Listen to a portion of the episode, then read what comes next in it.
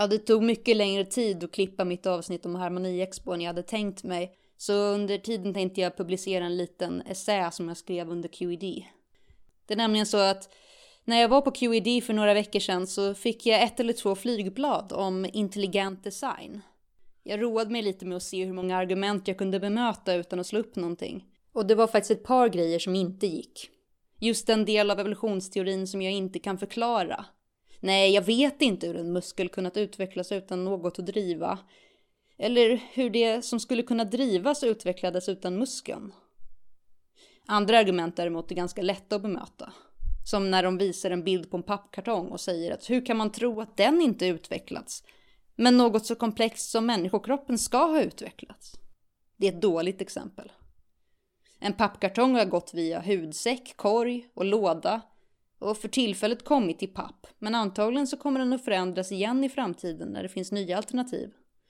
En kartong är faktiskt en ganska bra metafor för evolution. En annan sak som man ofta hör från folk som förespråkar intelligent design är att något så vackert knappast kan vara slumpmässigt. De så att säga känner skaparen när de ser ut över världen från en klippavsats eller ser på en humla.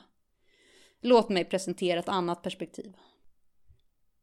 Jag älskar blommor, men bara vilda blommor.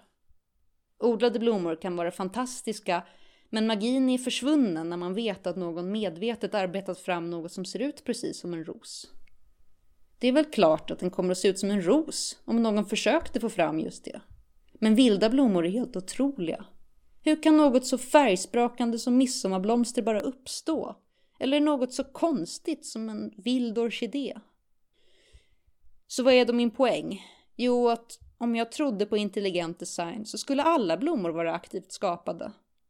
Alla blommor skulle vara lika ointressanta som de där framodlade varianterna i rabatter, för allt skulle ju vara designat och utplacerat i någon utsträckning.